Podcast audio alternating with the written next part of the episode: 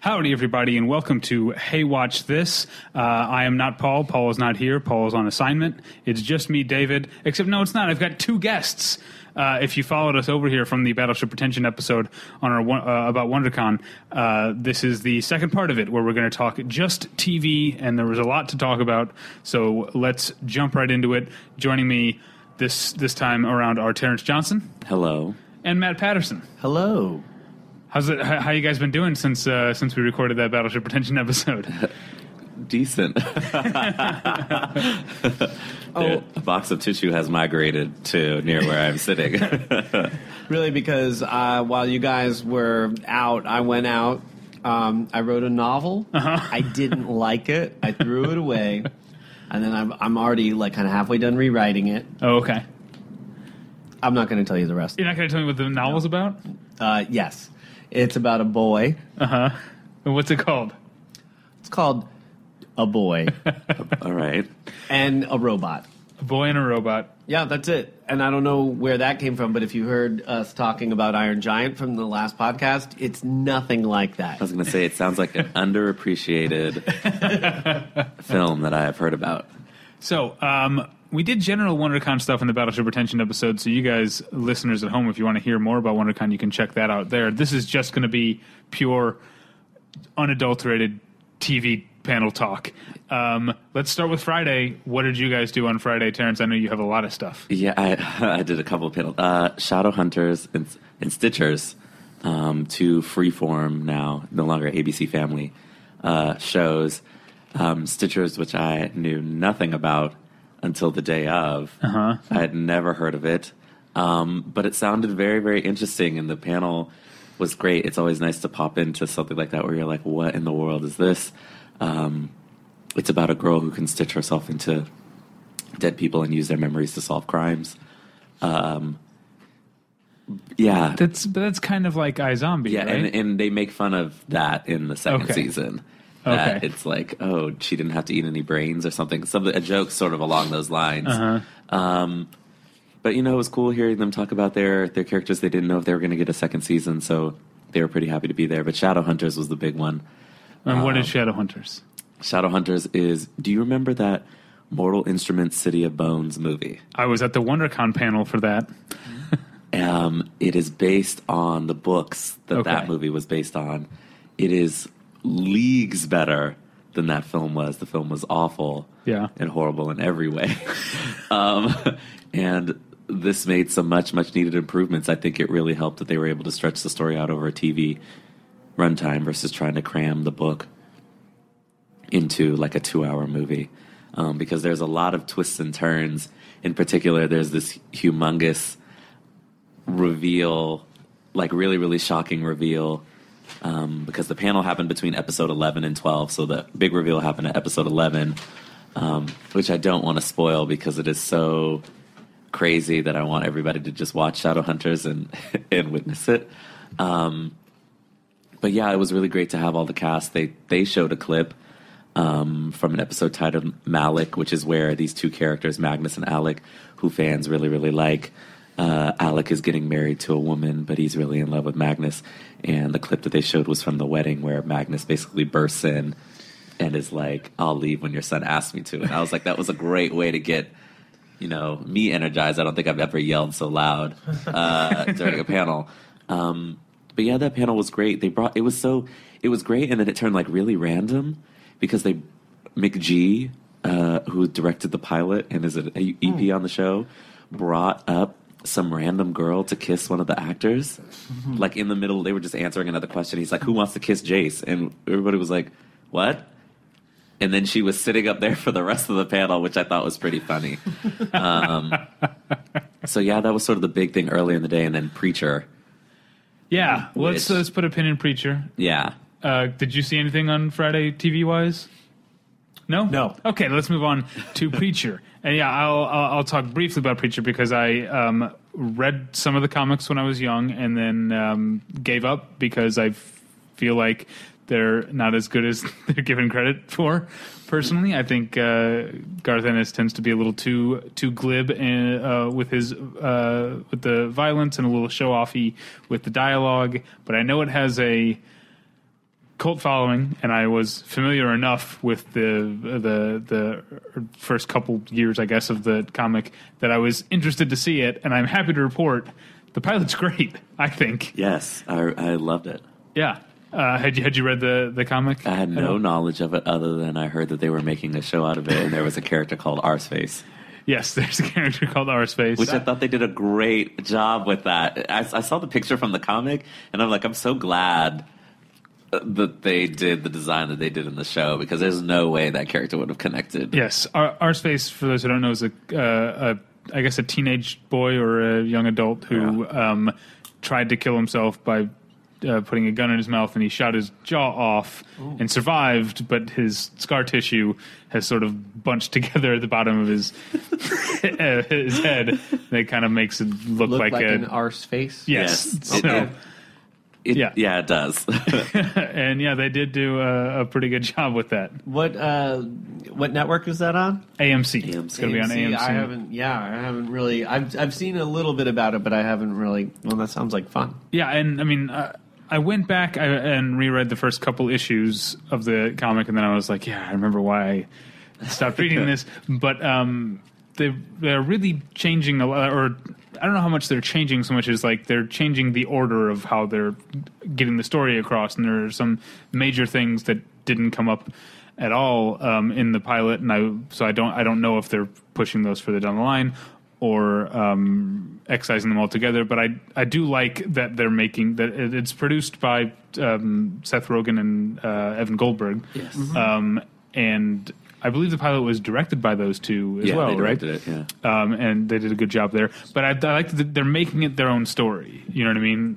So there, it's a pat. It's, is do you think it's like a passion project for them? But Yeah, I they're- think- Yeah, they've been trying to get it made for like five or six years now. Yeah, I think it was- at HBO at one point. Maybe. Yeah. Yeah. But you feel it's like kind of a, a not too liberal adaptation because it because you said you went back to the comics. That's the kind of thing I do. Is like I'll be like, let me see the source material. Yeah. because I'm always interested about how people adapt stuff and what they take and what they don't take, and people who are near and dear to me have to hear me compare it to the source material all the time until they want to throw me out the window.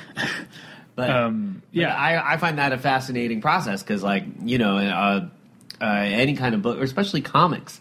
But with comics, it's like, do they look at the whole run of it, try to pick their best things, or do they actually go with the the story as told? Uh, yeah, and it seems like it's um, they're it seems like they're getting across the the better parts of the tone and um, establishing character, which is I, I will give Garth did. Ennis credit that uh, the these characters are very well established in the comic book, but the the the comic s- series the the premise the base like page one or or at least a few pages into issue one the idea is that this creature, this sort of heavenly entity, has escaped heaven and found a host, which is this preacher, and, and by taking up residence in his body, has given him the voice of God. Whereas if he tells someone to do something, they do it. Yes. That's that happened most most the first half of what I said you don't even really get the backstory of in the pilot and him becoming possessed happens in the last act essentially or Yeah, maybe the second to last act um, there's a whole lot of establishment Yeah, of the Which characters surprised me a lot because I I'm familiar sort of with like that synopsis, Mm-hmm. and so as I was watching it, I was like, okay, so when is the moment where Right. like he is gonna do this? And, it, and I mean, he doesn't get possessed until the end of the fourth act. Like at the earliest, I think it was like maybe ten minutes, yeah if that after And- that and so which i thought was really you know interesting way to do the pilot because you're introducing us to all these characters and we're seeing how they're all going to interact um, and then he sort of is at his lowest moment and he gets possessed and then it leads to one of the craziest Well, let's. I, I don't want to give away what it is, but I will say the way that we learn that he has this Yes. power is different from the comic. It's um, in so, it's in some ways subtler because he's only affecting one person instead of a whole group of people. But it's also insane, Yeah. and uh, darkly hilarious. Uh, again, it I, I pays won't off spoil it. something that uh, was annoying me you know Yeah. throughout the the the pilot but then i was like oh no that was a Yeah. that was a small Yes, and the, the character in question is played by um, comedian actor Brian Huskey, Oh. um, who's yeah great in everything. Um, So uh, yeah, I was really pleasantly surprised um, with Yeah. w- with uh, I love that I learned how to make a homemade bazooka. yeah yeah. I really uh, I don't know that actress who plays How Tulip. do you? Uh, with corn shine, um, cans, and some duct tape. Yeah. Uh, Ruth Negga, she was on Agents of S.H.I.E.L.D., Oh okay. which is where most people will know her from. And she's Okay. in the new movie Loving with, uh, what's his face from Joel Edgerton. Oh okay. Uh, so yeah, I am happy to report that uh, Preacher's really good, Yeah. um, and I'm actually looking forward to, to watching it. Um, I don't know if this is something my wife will be interested in. If I'll be watching it alone after she goes to sleep, but we'll we'll Maybe see how that you goes. could use the voice of God to command her to enjoy it. Well, Yeah. that, that might, you got to be careful. You have to choose your words wisely. Yes, As, yes, yes, as these It, characters will it does to have find a sort of Yeah. uh, monkey's paw type of thing where he. Oh, there's a cost. All right, uh, let's move on to Saturday. Any TV stuff? I went to the showrunners panel Okay. uh, that TV Guide puts on. Um, I think this is like their fifth time doing it, and I really like panels. I, I went that one, and then I went to Marvel Psychology at Marvel TV.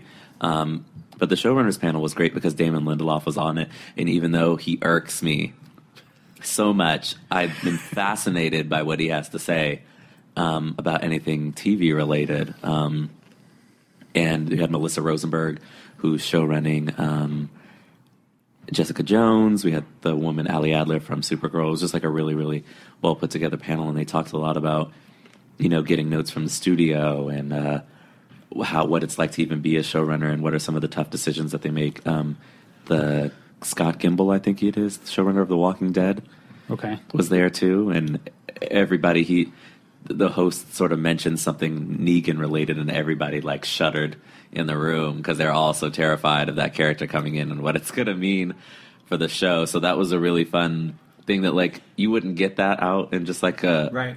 A regular panel, but at the, with this crowd, they were like hanging on every word. Well, I just learned that it's pronounced Negan.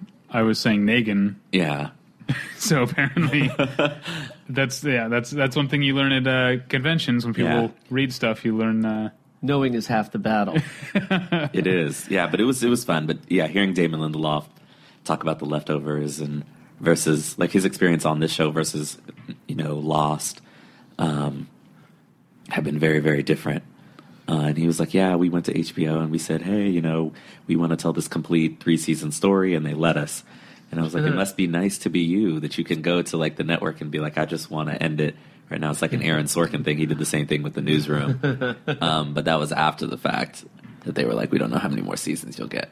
yeah. So that was great. But the psychology of Marvel TV was a lot of fun um, because we had you had writers from Agents of Shield and Agent Carter, Daredevil, and Jessica Jones, as well as like an actual psychologist on the panel. Did they fight? Uh, no, they're all pretty good friends. It seems because they've all written for. It's it's crazy because they've all written for sort of the other shows. Uh-huh. So it's like somebody, um, Jose Molina, uh, wrote on Agent Carter, and I think he was on Daredevil Yeah. in the first season. So it was like that must be a weird thing. Like these are so these are like really really disparate sort of TV universes and how they're approaching style, but the writers hop from show to show. And then Yeah. the psychologist, if any of you have seen Jessica Jones, she was like, I couldn't find anything redeeming in Killgrave. Because they were talking about, you know, redeemability in your characters. Um, so that's, I, I kind of like WonderCon a lot for that. Like, they'll give you Yeah. exactly the panel that you want. They'll be like, we're going to throw this one weird element into it, like having a psychologist there to be like, oh, like these are, you know, Jessica Jones is going through this, and this is the reason why she's going through this. And it was like, oh, like the writers are definitely are doing a good job. I think you make a good point about WonderCon TV panels or maybe panels in general, be, as opposed to uh, San Diego, Yeah. where because San Diego is so much people are expecting something big. They want to be shown footage, and I feel like people have more. The panel itself ends up often being more fun at WonderCon because people are there with lowered expectations and they're just there to have fun. Yeah. Uh, you know, I And remember these are talented people who Yeah, yeah, you yeah. don't get to see that often, or if you see them interviewed on a show or something, it's just one of them. But like as you were describing that the TV guide panel, I was like, oh, that's really cool, and that's like such an opportunity. You don't get to see on TV or, or anywhere but a, a place like this. Yeah. Yeah, yeah. Um, or last year I went to both the WonderCon and Comic Con panels for The Last Man on Earth, and the WonderCon one was so much fun. Huh. They're just like having a good time, and Yeah. he was like, were you, I don't know if you were there last year when he was. Uh, someone asked him if he still remembered all the. I don't know if you watched Last Man on Earth, but the balls with faces on them. He still remembered all their names, and he ran off all, all of their names. And it was like a fun time. And then like a few months later at Comic Con, it's just like, yeah, so we're right in the second season. Uh, we don't have anything to show. Like, uh, Well, you know, a lot more uh, executives and stuff show up. Like, there's a lot of expectations uh, Yeah. from the network and stuff for Comic Con, Right. And so that does make people nervous, and and you can you can see that. Yeah, and I mean it's great because like particularly for the psychology of sort of Marvel TV, it was it's not just like a write like oh you write for Marvel TV and like these are the characters that you have on Agents of Shield and yada yada yada. It was like okay, so when you're thinking about like these characters and putting them in these situations, like what's the thought process behind Right. it? What's it like to be in the writers' room? Are you cognizant of these many issues? Because they talked a lot about Daredevil, you know, being seen as like. um for people with disabilities, like really, really loving that character because you know he's blind and other senses he can sort of see uh, the world on fire. But I mean, and that was a great thing. So like they're very cognizant of that as they're putting their characters through these different situations and thinking about how to like move the shows forward. And it was all from that specific part of the Marvel universe Yeah. too. So it, it tied it all together in a way that you don't normally see, and, th- and those those are the kinds of panels I I appreciate too Yeah. because it's it's taking because they could just be like, hey, it's sh- writers from these various shows. What do you do? I write. Do you like that? Yes, I do. Thank you. Next, right? Yeah. But but this way, there, you almost get to see how the writers approach the material, even though it's all in the same universe and the different little ways. You you kind of get. It's not necessarily insight into the writers' room, but into the process, which that is that is Yeah. cool. Yeah. Um, anything else on Saturday? Uh, I have I have one thing that ki- I guess technically counts as TV, um, and I was just there because it was in between New Line and um, the Justice League Teen, Teen Titans movie. But it ended up being a fun panel. It was for Con Man, which is a uh, web series that Alan Tudyk and Nathan Fillion do. Um, uh, where uh, that's very you know self-referential. Uh, I don't know if you know the backstory of Con Man. It's that Alan Tudyk and Nathan Fillion were on a uh, much beloved but uh, quickly canceled sci-fi show. Um, but in this world, Nathan Fillion's character has gone on to be a big famous actor, and Alan Tudyk has this is the be- be- the best thing he's ever done. Right. and so he makes his living now going to conventions, and he's bitter. That's the premise of the show. But the show the Firefly stand-in within Conman is Uh-huh. called Spectrum, and what they were there at WonderCon to promote is that they are coming out with a comic book series of Spectrum. It's Oh. essentially going to Oh, be like the episodes were. So that's that's what they were promoting. But they kind of promoted that, got out of the way, and then uh, the most of it was just Q and A. And Alan Tudyk is great at that. Yeah. And so it ended up being um, a really fun time, and they showed uh, uh, a blooper reel, and they uh, are going to be on Free Comic Book Day, which is coming up uh, at the beginning of May. Um, you can get Spectrum number zero for free at your local Oh, comic book store. Uh, I will say this is Hey Watch This, so we have to do a trivia question every week. Oh, jeez. Um, this is more for the Yours. listeners, but if you guys know it, then the listeners don't have to answer it. Um, Alan Tudyk, the actor, has done since d- starting Conman. He did an episode of a TV show where he was credited not as Alan Tudyk, but as his character for Conman. Ah, So um, the the trivia question is, can you name the show? Do you guys have any guesses? Uh, uh, Family Feud. No. uh, all right. So that's that's the trivia zero. question. Uh, that's the trivia question this That's a week. good one, though. Um, I kind of forgot that I was supposed to do a trivia question because usually Paul uh, keeps me on, on track for that sort of thing. That's not even. it- That's like a double check on IMDb because it's like you can't just go the obvious. I I, I figured out how to solve it. Yeah. for you people at home, But but, I- that's clever. I made it Yeah. different by, by not saying the character's name. Yeah, yeah, yeah. So you have to look up You the have to- character's right. name and then Yeah. Control F now for. you're uh, telling them how to do it. well, whoever gets it first gets a prize, I guess. I am assuming Paul's still sending prizes. You made this wonderful, or your wife made this wonderful popcorn that Yeah. I've been eating through the last two episodes. If you've been listening carefully, and this would be a good prize. so popcorn. uh, okay, if you get that right. The yeah, leftover may- popcorn. maybe my wife will make you some popcorn. Yeah, it's and not going to it. happen. It's not going to happen, but we'll it's see. good though. All right. Um, should we move on then to Sunday? Sunday. Because you have some big stuff to talk about. Oh, I, Terrence I- doesn't, because uh, for those who didn't listen to the last episode, Terrence stayed home in bed and didn't did. come to the convention on You watch TV on Sunday. I, I did. Yes, I had to catch up on a lot of shows. There's a lot of shows.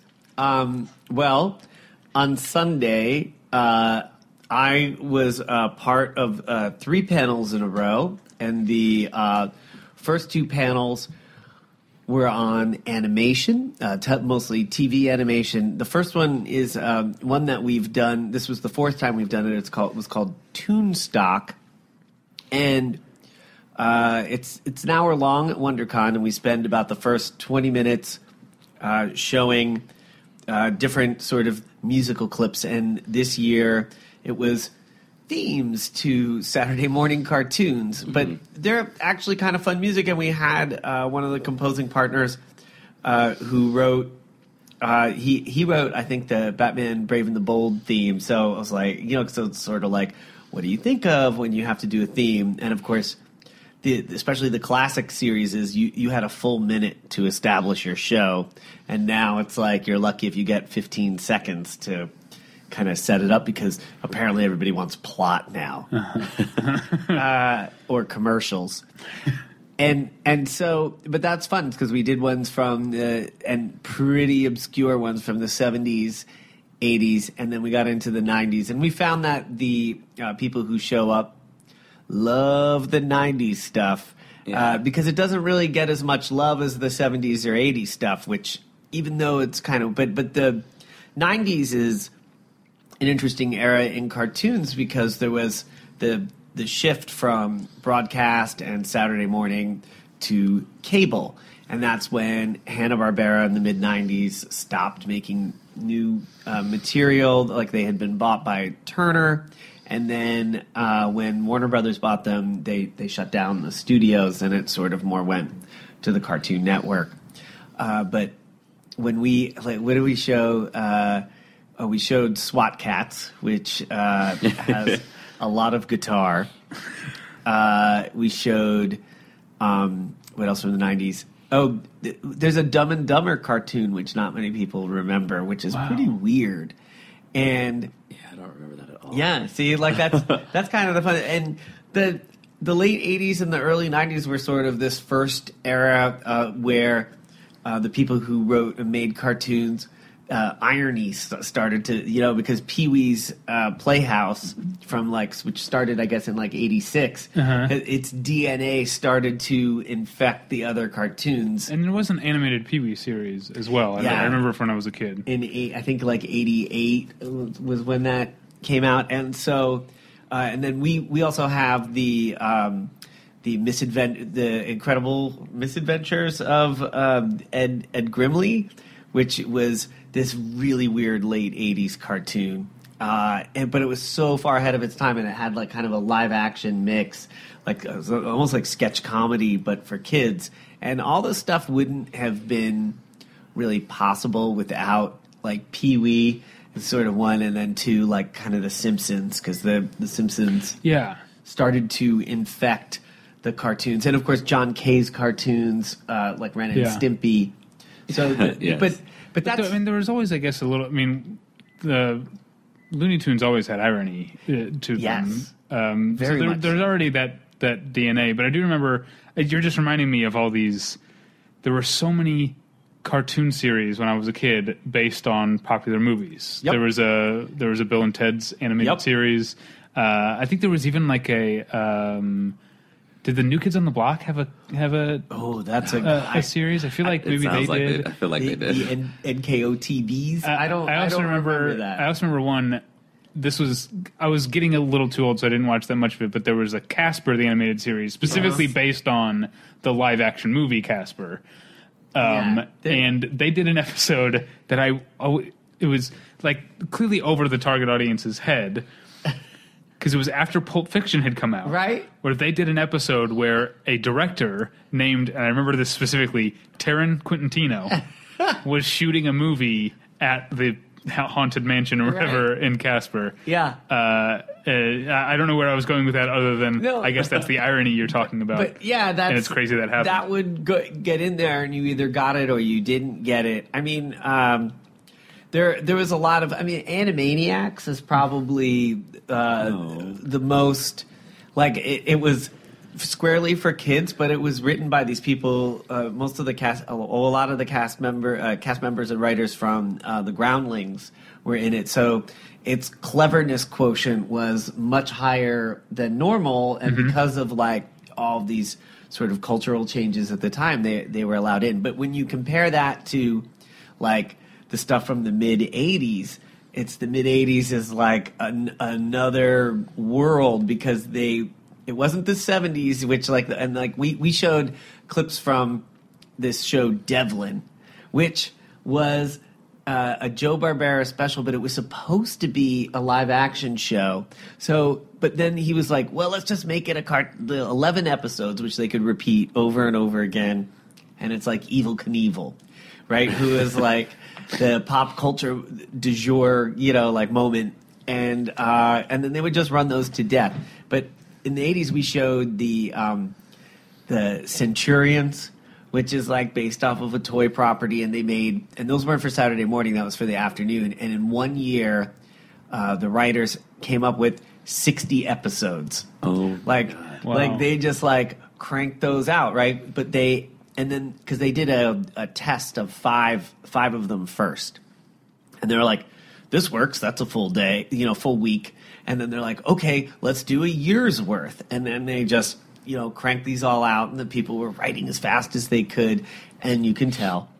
Uh, and there was like very little sense to the order although some people sort of had it but they you know it was just like a factory. And then when you compare that to you know stuff from 10 years later it it's kind of come back again and uh, intelligence starts to sort of re- although there were intelligent people putting those things together it was very nakedly for selling lo- toys which weirdly is still there but uh, it's like there's a sophistication to this corporate product now that uh, it's it's almost like sometimes it's more artistic than anybody ever intended. I sort of kind of say that about the Lego movie. I mean, I know Uh-huh. I'm, I'm going Okay. I'm going off now, but the Lego movie was something that you know there's a very obvious corporate commercial tie-in for toys, but I personally found it very intelligent. It has a wonderful Yeah. ending, and it's a great movie. And it's almost like, how did that happen? Right? Yeah. Like how, how? But they they got this like through all of that commercial. They got this like very touching movie through that, and that's uh, that's that says something about the talent of the filmmakers Yeah. uh, putting putting it together that they can sort of transcend that. And anyway, so whew, we did uh, that, and then we did a sing along to a Batman Brave and the Bold episode called um, it's a Music Meister episode. Uh, uh, Menace of the Music Meister. Ooh, see, I'm totally forgetting off the top of my head. And I should have learned it by now. yeah, I know. I should have. I, I have no notes. Can you tell? Um, but the uh, the composers who wrote the theme, they were asked by because they just came up with this episode idea to write a full musical episode, and they did it not like in a sing songy way, but it's it's got uh, it, it's like a musical, and then we put up the lines, you know, sort of like karaoke, and then we have the fans come and sing along to it. And these are not easy songs to sing along to, so it's actually kind of entertaining to hear that. it was I I was late to this panel. This has nothing to do with TV, but this is a very uh, WonderCon or just con type of experience. I went to um, grab uh, some lunch slash margaritas before the panel. My WonderCon experience was brought to you by margaritas.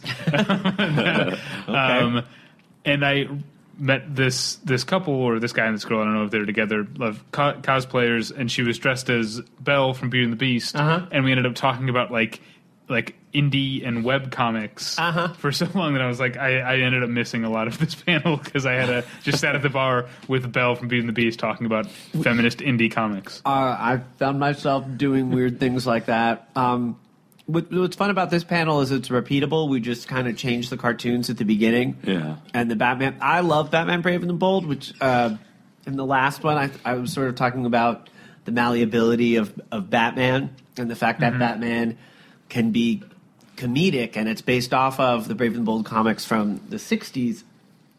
Uh, there's some Batman fans who find it weird Yeah. uh, or off-putting, but uh, you know he's fighting the Music Meister in this, who's voiced by Neil Patrick Harris, who is great. And then they managed to, in this musical, there's a love story. There's Batman fighting a villain, and then there, there's Neil Patrick Harris singing. I mean, you you kind of can't go wrong. And this is the fourth time we've done it.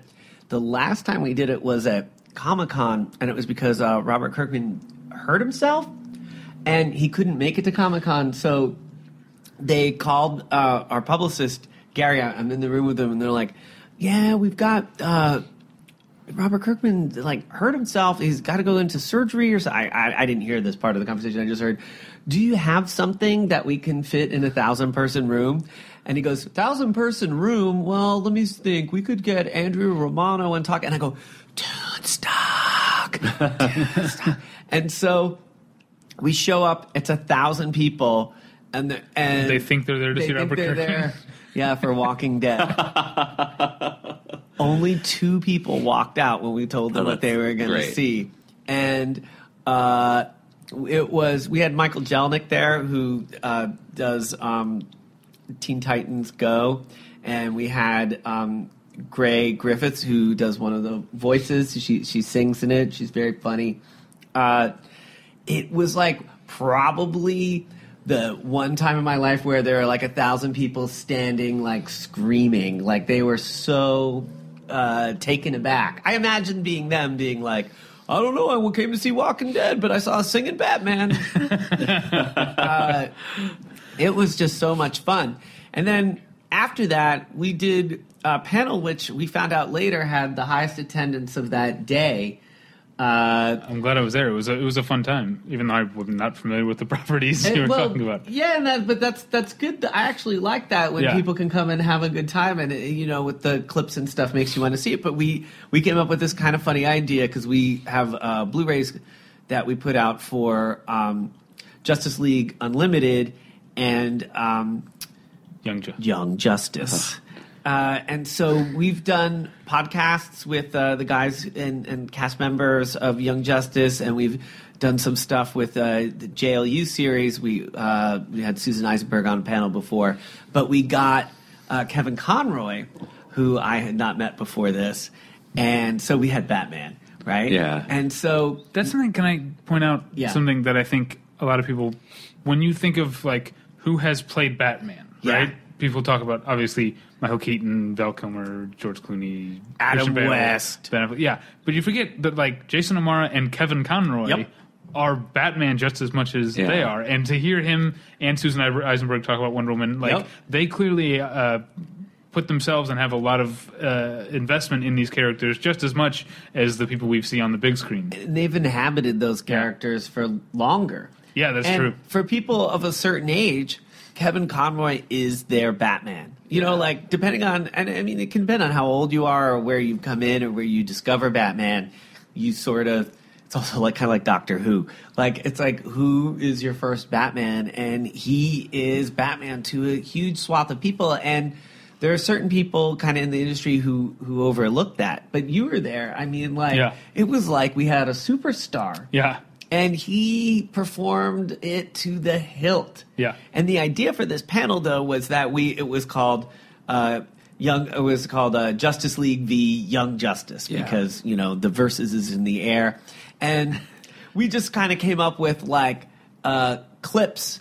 You know that just so- sort of showed d- different approaches of, of the two of the two shows. Now, a number of years separated the two shows, and this is kind of what I found interesting. Uh, that and you sort of saw how well in my opinion young justice is a is a pretty advanced story uses advanced Yeah, storytelling uh, to get you know and it's got its fight scenes and stuff but it really tackles a lot of uh, kind of heavy issues uh, but of course justice league has the classic characters doing, you know, facing the classic battles. And so kind of putting these kind of clips side by side and trying to get the people to talk about it turned out not to really be more like the Democratic or the Republican debates, but more like everybody being like, "Oh no, you're the best. No, you're the best. no, you're the best." And uh, Greg Weisman, who uh, was one of the showrunners for Young Justice, is like, "Where's the debate? Why isn't anybody? I I don't even know what these clips mean. They're just good clips."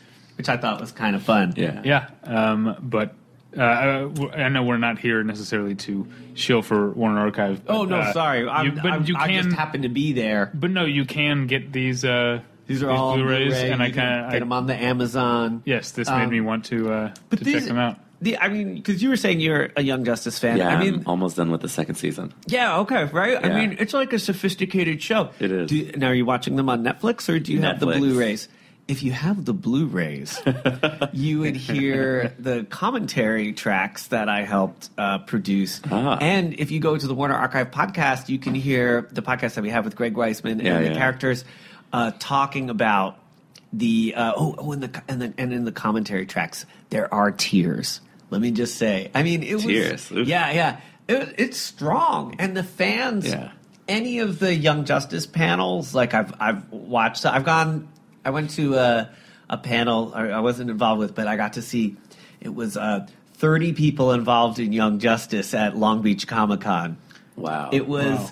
the most unmanageable panel. Yeah, I can imagine.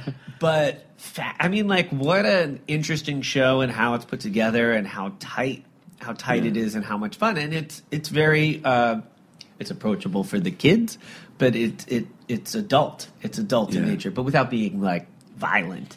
Yeah, I think that's cool because I know uh, my roommates when I first started watching the show would be like, "Oh, do you know who's voicing that character? Oh, do you know who's voicing that character?"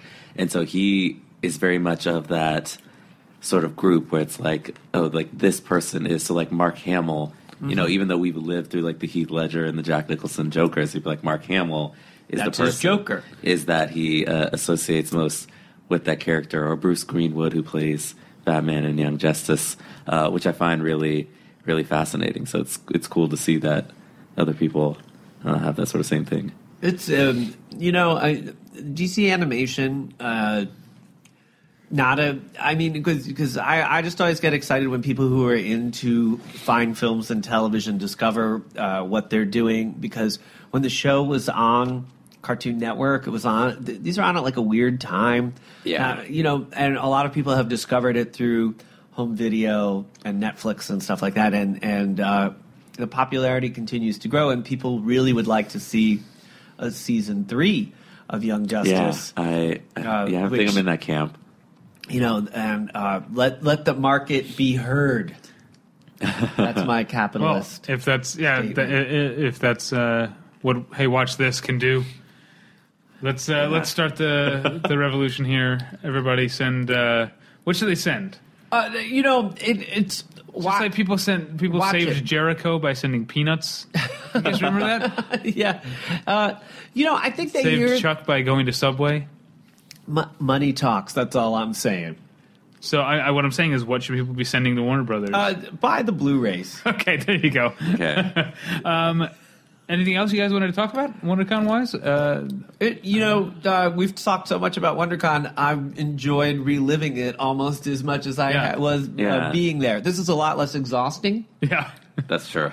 and there's snacks. Yeah, these snacks are high quality. I hope that uh, everybody hearing it can imagine the fun that homemade popcorn can really be.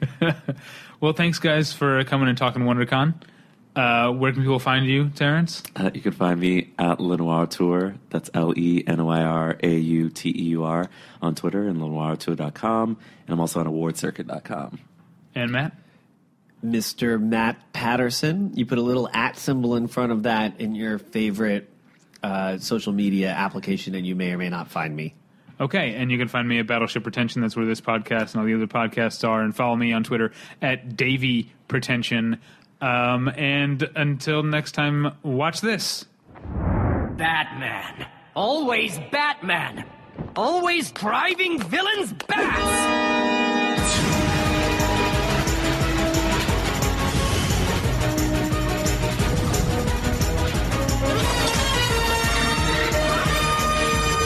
He always has a sidekick, some boy wonder at his call.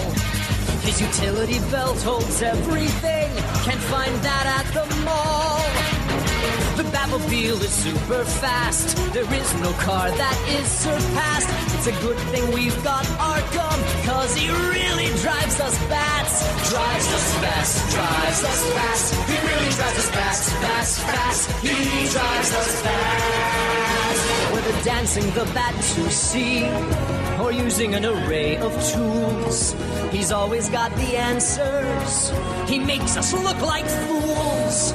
He's got no superpowers. He's just a flying rat.